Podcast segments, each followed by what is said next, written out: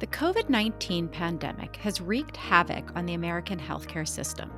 Recognizing the hardships faced by providers, the CARES Act Provider Relief Fund was created to assist providers of healthcare for healthcare related expenses or lost revenue due to COVID 19. But there are serious considerations for providers to take into account before deciding to use these funds. I'm Amy Kotman, and you're listening to Baker Hosts. On today's episode, we explore the CARES Act Provider Relief Fund and specific guidance for those who have received funds through this federal program. As this federal program is constantly evolving with new information being released by the government on an ongoing basis, providers can feel like they are chasing a moving target. Today's podcast discusses the most current guidance available as of April 5th. It's important for providers to understand the requirements for general distribution funds, the relevant terms and conditions, the reporting requirements, and what to expect in terms of auditing. Today, we welcome Jessica Captain Novick, a partner in Baker Hostetler's Orlando office. Welcome to the show, Jessica. Hi, Amy. Thanks so much for having me. Jessica, to begin, could you tell us what is the Provider Relief Fund and how it has impacted providers? The Provider Relief Fund is funds that were distributed through the CARES Act that the federal government has allocated to healthcare providers to help with healthcare related expenses or lost revenue due to COVID 19. So far, the Provider Relief Fund has been allocated in three different phases. In the first phase, providers actually just received money in their bank accounts and were like, "What? Where's this money coming from?" Um, and then um, subsequently, though, the providers did have to apply for the funds. In phase one and phase two, the payment was limited to a, a cap at two percent of the total patient care revenue. But at phase three, providers could still receive funds even if they had received the 2% annual revenue from patient care. Lastly, um, the Provider Relief Fund created a targeted distribution funding to providers who were particularly impacted by COVID 19. But for purposes of this podcast, we're going to be really focused on the General Distribution Fund. So, what are the requirements to receive General Distribution Funds from the Provider Relief Fund? So, the requirements vary by phases. Um, and only that to mean that originally the first phase was pretty limited to Medicare providers in, who billed Medicare in 2019. But as the phases opened up, we also saw that the provider types opened up. So in phase two, it there was more providers who were able to receive funds. And then in phase three, um, it became even broader to allow healthcare providers who may have not been eligible in the earlier phases to become eligible in the later phases. Another requirement that we see um, as part of the general receiving the general distribution fund is that providers had to, after January 31st, 2020, provide diagnosing, testing, or care for individuals with possible or actual cases of COVID 19. This is in the terms and conditions, which we'll talk about a little bit later. But what's interesting about this is HHS, in its guidance, specifically said that it broadly views every patient as a possible case of COVID 19. The other requirement is that recipients who receive the funds, they have a time period in which they can accept them or reject them. But to, if they decide to accept them, then the recipient must agree to terms and conditions of the payment, which is what I just referenced earlier. Could you tell us what are the relevant current terms and conditions recipients of these funds should know about? Sure, great question. So, the as I mentioned, one of the relevant terms and conditions is that the recipient has to certify after January 31st, 2020, that they provided the diagnosis, testing, or care for individuals with possible or actual cases of COVID 19. And this is an interesting term and condition because the HHS guidance tells us that every patient could be a possible patient of COVID 19. It's interesting that in the terms and conditions, it doesn't contain this language.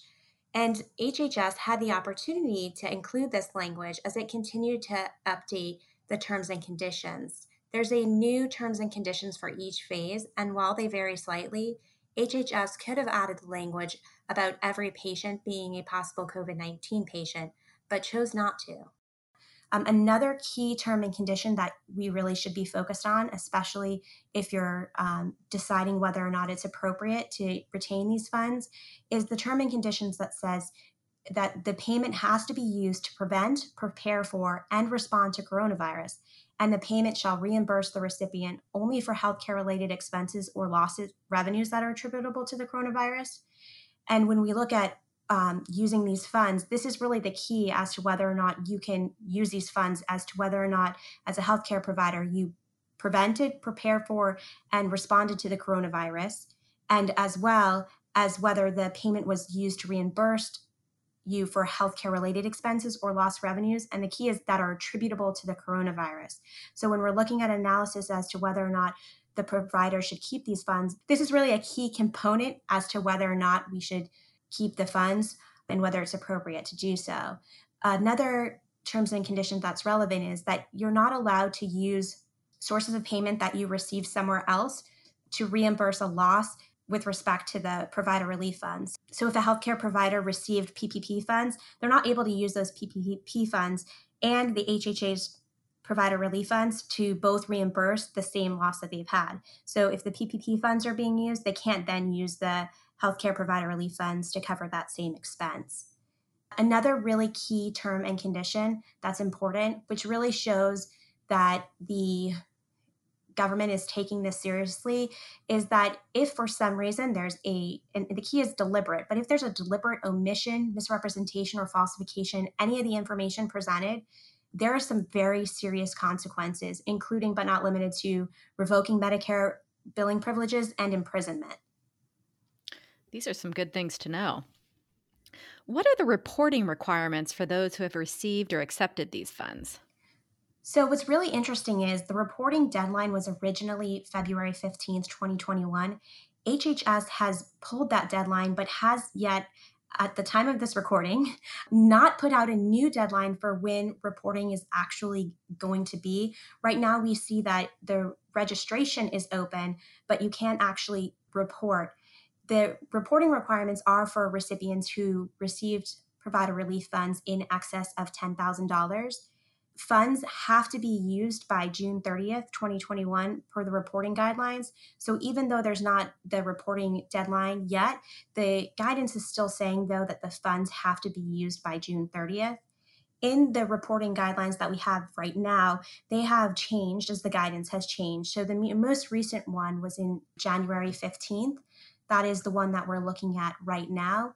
And the reporting guidelines say that they break it out into, as we talked about, that term and conditions uh, language. We have the healthcare related expenses, and then we also have patient care loss revenues. So the first category we'll look at when we look at reporting is with respect to healthcare related expenses. The guidance tells us that we have to look to see first do we have a healthcare related expense? Assuming we have a healthcare related expense, if there is money left over after we've looked at the healthcare related expenses, we can then apply that money towards lost patient care revenues. And with respect to reporting a healthcare related expense, it's broken up into two different buckets. So if you are a provider who received between 10,001 and $499,999, you're going to have a more limited reporting requirement with respect to healthcare related expenses. You're going to have to report general and administrative expenses as well as other healthcare related expenses, but you're not going to have to go into the same detail as if you receive 500,000 or more. If you receive 500,000 or more, the reporting requirements are a lot more in depth. And within those two categories of general administrative expenses and the healthcare related expenses, it has to be a lot more detailed and each one of those categories is broken up into subcategories. And they're going to want those subcategories explained as to what the expenses are with respect to those.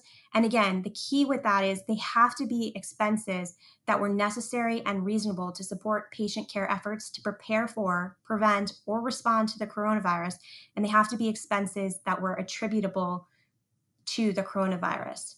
So, after you're done looking at the healthcare related expenses, you then move on to look at the patient care lost revenues. The reporting guidance says that we could use the lost patient care revenues and look at them in three different ways to see whether there is lost revenue. The first way is we can compare the difference between the 2019 and 2020 actual patient care revenue. The next way is we could look at the difference between the budgeted patient revenue from 2020 to the actual revenue that was there. And the last way, HHS has said you can come up with your own reasonable method for estimating revenue to determine whether you had lost patient care revenue. There also will be some additional data that will need to be reported as well related to facility staffing and patient care. And as I mentioned before, HHS is really concerned about other funds that the provider may have received. So they're going to ask about that, and you're going to have to report whether you received additional funds from other sources. These are good tips. Jessica, what do you expect in terms of auditing those who have received the provider relief funds? So we know already that if you receive 700 or 50,000 or more in federal funds, you are going to be subject to a single audit requirements. This is something that a lot of healthcare providers are probably not used to doing and not aware of because they haven't received such large amounts in federal funding before. So it is something to note that you are going to have to be doing a single audit if you receive 750,000 or more in federal funds. In addition to the automatic audit, which is the single audit requirement, you're a healthcare provider is also going to be subject to fraud monitoring of the funds. We know that HHS has said that they are going to significantly monitor these funds to make sure that these federal dollars are used appropriately. So, as we close out today's conversation, we're starting to see a light at the end of the tunnel on the pandemic. And these federal relief programs will have auditing and other implications for years to come. But, Jessica, what will you be watching for the months and years to come? So, in the short term, I'm definitely going to be watching the guidance. We're still really waiting for some more clarification with respect to what healthcare related expenses and lost patient care revenues attributable to the coronavirus mean the guidance has been walked back and we've seen it change. If you looked at the guidance 10 months ago, and then you looked at it five months ago, and then you looked at it now, it is different and it continues to evolve and change. And so, someone who may have had a comfort level accepting the funds earlier on may not feel as comfortable now accepting the funds because of the change in guidance. So, I encourage providers to take a look at the the guidance that is out there and make sure that they feel that they are still eligible to use these funds because of the change in guidance. We're hopeful that we're going to see some more, especially as the reporting requirements deadline actually occurs, that there'll be some more guidance with respect to reporting and hopefully some more examples as to healthcare related expenses and lost patient care revenues. Specifically, right now the it, it seems to focus on um, patient care revenue, but one of the topics that is interesting that isn't really addressed is what happens if your patient care revenue is down, but overall you had an increased gross revenue. So, meaning, you know, for that year, 2020, if you're looking at 2019 and 2020, you saw a loss with respect to patient care revenue, but overall, your business did better in 2020 than it did in 2019. Maybe 2019 was an off year. Maybe you had less expenses in you know 2020 the guidance really doesn't focus on that. So we're curious to see you know would that be something that the government would look into? The next thing that i'm really looking forward to watching long term is enforcement. As i mentioned we know that hhs is going to do significant monitoring with respect to these funds. They have already established forces task forces internal tools to make sure that they have monitoring going on to see whether it was appropriate or not to use these funds. This is going to be a primary enforcement tool that the government is going to use to make sure that these funds were really used how they were supposed to be used. So, the advice I'd like to give to healthcare providers, what I want to tell you to, to note is that it is really important to document, document, document, document everything to help substantiate how you use this money, why you use this money, you know, how this was attributable to the coronavirus, what the expense is, have a receipt of the expense, have a whole binder documenting why you were eligible to use this money and how you use this money. Another thing is please listen to your advisors. They're there, you're paying them, your attorneys, your accountants. Um, they're giving you advice on how to make sure that you can use this money appropriately because we do know that there is the monitoring going on and the penalties are severe. Thank you, Jessica. Thank you so much, Amy. It was so wonderful getting to chat with you. If you have any questions for Jessica, her contact information is in the show notes. As always, thanks for listening to Baker Hosts. Comments heard on Baker Hosts are for informational purposes and should not be construed as legal advice regarding any specific facts or circumstances. Listeners should not act upon the information provided on Baker Hosts without first consulting with a lawyer directly. The opinions expressed on Baker Hosts are those of participants appearing on the program and do not necessarily reflect those of the firm. For more information about our practices and experience, please visit bakerlaw.com.